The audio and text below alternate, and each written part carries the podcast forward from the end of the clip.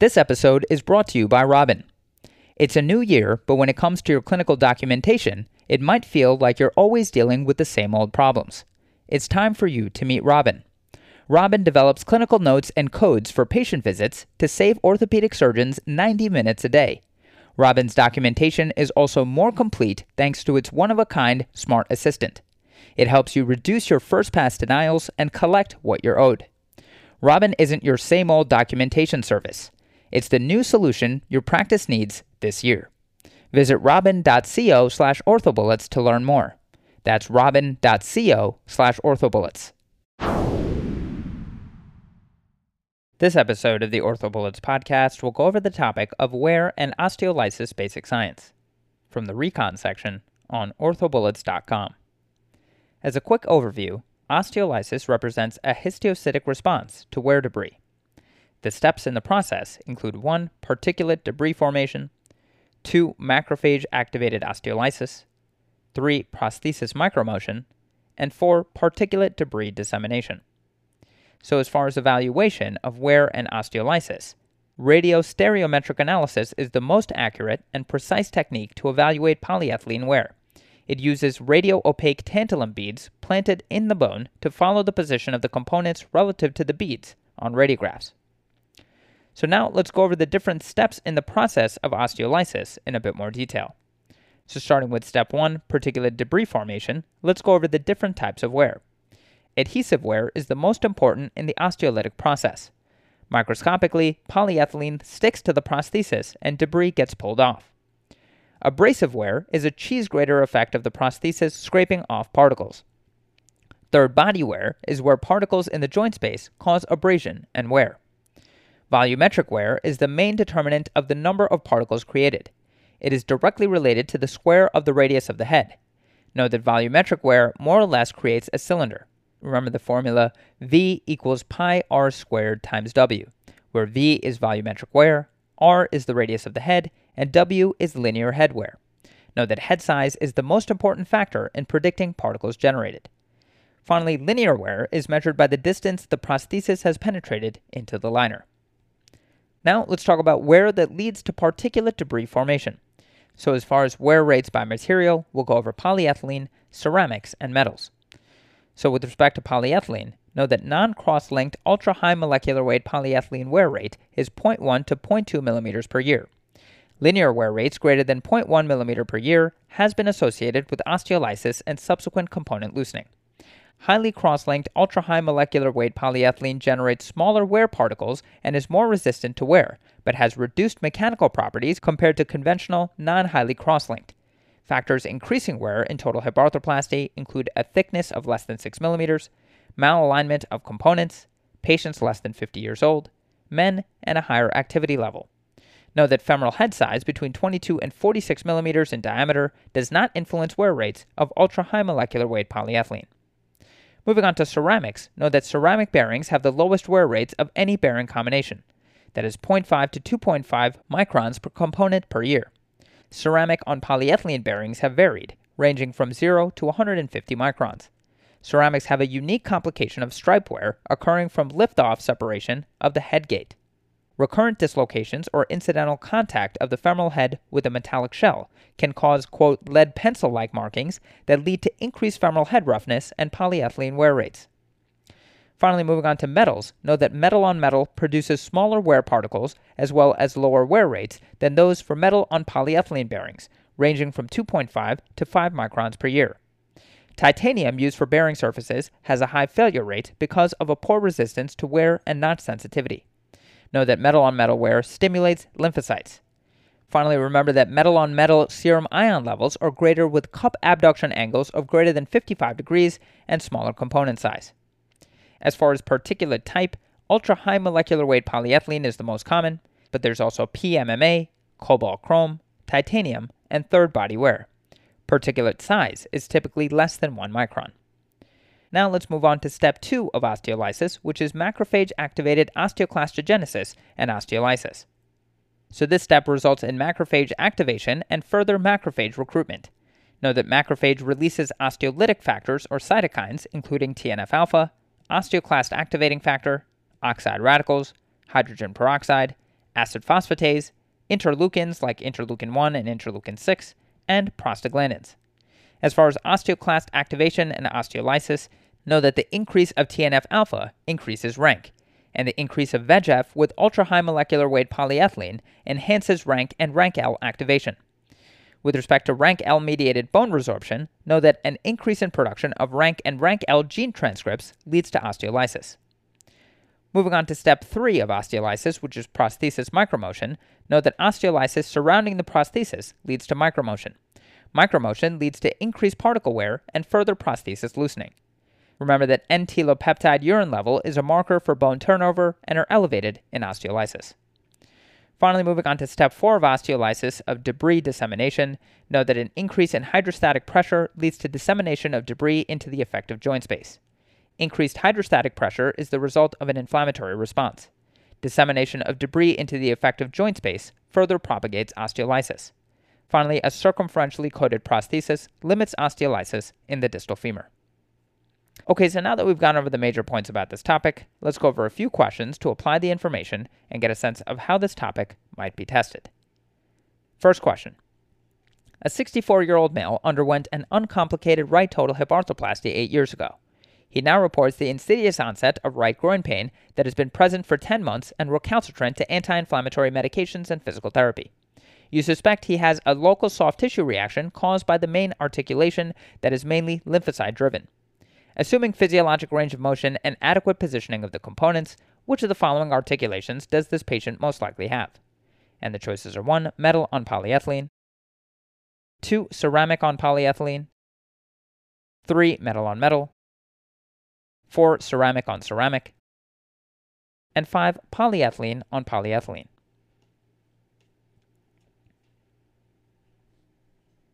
The correct answer to this question is three, metal on metal. So metal on metal articulations have the potential to produce significant soft tissue reactions known as pseudotumors, which are lymphocyte predominated. Metal on metal articulations gained short-lived popularity due to their decreased rate of volumetric wear and increased stability compared to traditional metal on polyethylene components secondary to larger head size. However, as clinical experience grew, we learned that metal on metal hips had a failure rate that was two to three times higher. The metal on metal articulation also produces much smaller wear particles than the traditional metal on polyethylene designs. These small wear particles stimulate lymphocyte recruitment, which is the main reason for pseudotumor formation. Metal ion levels, that is cobalt and chromium, should be evaluated in patients with these articulations. Sukur et al. Review particle disease and the biological mechanisms in periprosthetic osteolysis. They report that the biologic activity produced is highly dependent on the characteristic and quantity of wear particles. They conclude that a comprehensive understanding of the biologic mechanism of failure is crucial to develop new therapeutic interventions to reverse or suppress this process. Hasegawa et al. Reviewed the immune responses to metal debris following metal-on-metal total hip arthroplasty to determine its etiology. They report that T cells dominate the reaction produced by metal-on-metal articulations, confirming it to be a type four hypersensitivity reaction. They conclude that metal sensitivity is not involved in the failure of metal-on-metal total hip arthroplasty. To quickly go over the incorrect answers, answer one, macrophages are responsible for any reaction resulting from polyethylene debris. Answer two, ceramic on polyethylene, and answer four, ceramic on ceramic, are both incorrect, as ceramic bearings have the lowest wear rates of any bearing surface and are not driven by lymphocyte response. Finally, answer five, polyethylene on polyethylene, is incorrect, as polyethylene on polyethylene bearings are not used in total hip arthroplasty. However, if polyethylene debris was produced, it would be a macrophage-driven response. Moving on to the next question. All of the following promote osteolysis around orthopedic implants and are paired with the correct inhibitor except. And the choices are one, rank ligand and denosumab, two, T N F alpha and etanercept, three, COX two and celecoxib, four, I L six and tocilizumab, and five, I L ten and anakinra.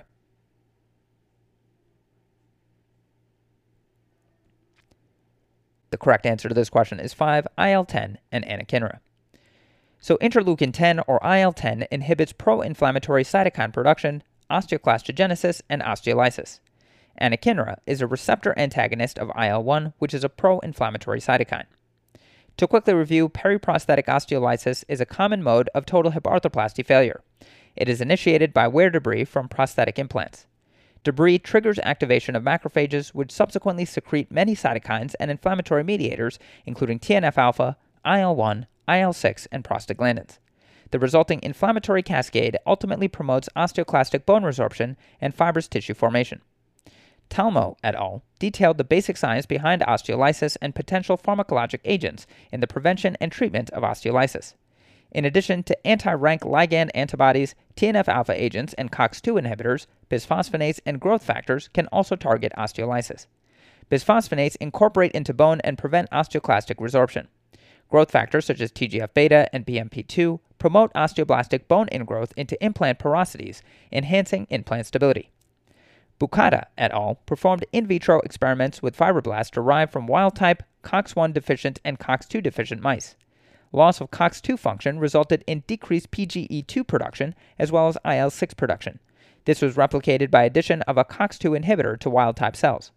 Therefore, COX two inhibitors such as celecoxib may decrease osteolysis beyond direct inhibition of prostaglandin synthesis by inhibiting the downstream pro-inflammatory cytokine cascade.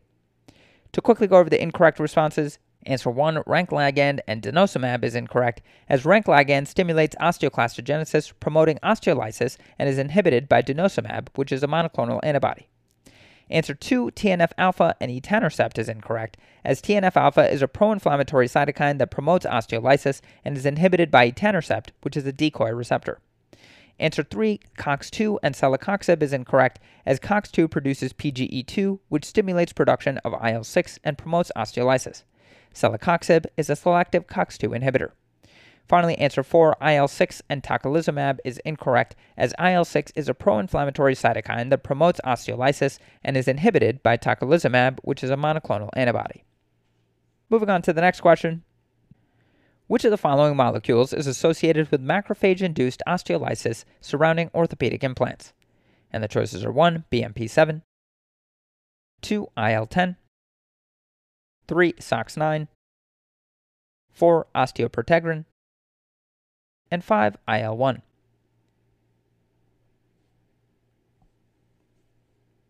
The correct answer to this question is five, I L one. So of the options provided, I L one is most associated with macrophage-induced osteolysis surrounding orthopedic implants. Macrophages initiate the inflammatory cascade associated with aseptic loosening of orthopedic implants by secreting platelet-derived growth factor, or P D G F, prostaglandin E two, or P G E two, T N F alpha, I L one, and I L six. Archibek et al. State the primary cells involved in the process of periprosthetic loosening include the macrophage, osteoblast, fibroblast, and osteoclast. They report the chemical mediators that are responsible for the cellular interactions and effects on bone primarily include P G E two, T N F alpha, I L one, and I L six. Dries et al. Discuss the molecular pathway of aseptic loosening of orthopedic implants. They describe the following steps.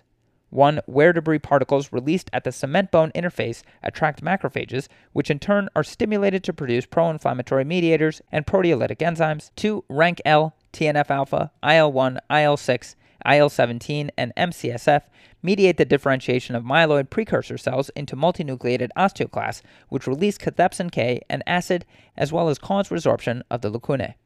And three, mesenchymal cells, that is prosthesis-loosening fibroblasts, present at the bone surface contribute actively to bone resorption. To quickly go over the incorrect answers, answer one, B M P seven is incorrect, as B M P two, four, six, and seven all exhibit osteoinductive activity, but B M P three does not. Answer two, I L ten is incorrect, as I L ten inhibits osteoclast formation along with calcitonin. Answer three, SOX nine is incorrect, as SOX nine is a key transcription factor involved in the differentiation of cells towards the cartilage lineage. Finally, answer four, osteoprotegerin is incorrect, as osteoprotegerin binds to RANKL on the osteoclast, preventing rank activation and inhibiting osteoclast activity. Moving on to the next question. Highly cross-linked, ultra-high molecular weight polyethylene has which of the following characteristics as compared to conventional polyethylene? And the choices are one, improved ductility, two, increased fracture toughness, three, increases the elongation to break, four, improved resistance to crack propagation, and five, improved wear resistance.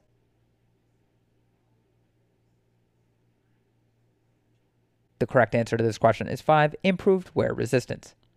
So ultra-high molecular weight polyethylene is a semicrystalline polymer that has been used for over four decades as a bearing surface in total joint replacements. The mechanical properties and wear properties of ultra-high molecular weight polyethylene are of interest with respect to in vitro performance of ultra-high molecular weight polyethylene joint replacement components. The mechanical properties of the polymer are dependent on both its crystalline and amorphous phases. Altering either phase, for example, changing overall crystallinity, crystalline morphology, or cross-linking the amorphous phase, can affect the mechanical behavior of the material. Per the referenced article by Genker et al., cross-linking improved wear resistance, but also was found to decrease the ability of ultra-high molecular weight polyethylene to resist crack inception and propagation under cyclic loading. The findings also suggested that annealing as a post-irradiation treatment may be somewhat less detrimental to fracture crack propagation resistance of ultra-high molecular weight polyethylene than remelting.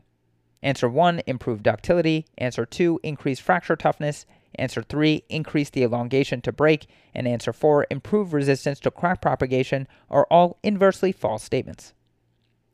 And moving on to the final question, which of the following variables is associated with elevated serum metal ion levels following metal-on-metal hip resurfacing arthroplasty? And the choices are one, smaller implant diameter, two, smaller acetabular cup abduction angle, three, higher postoperative functional scores, four, severe preoperative osteoarthritis, and five, antiversion of the acetabular cup between ten and twenty degrees.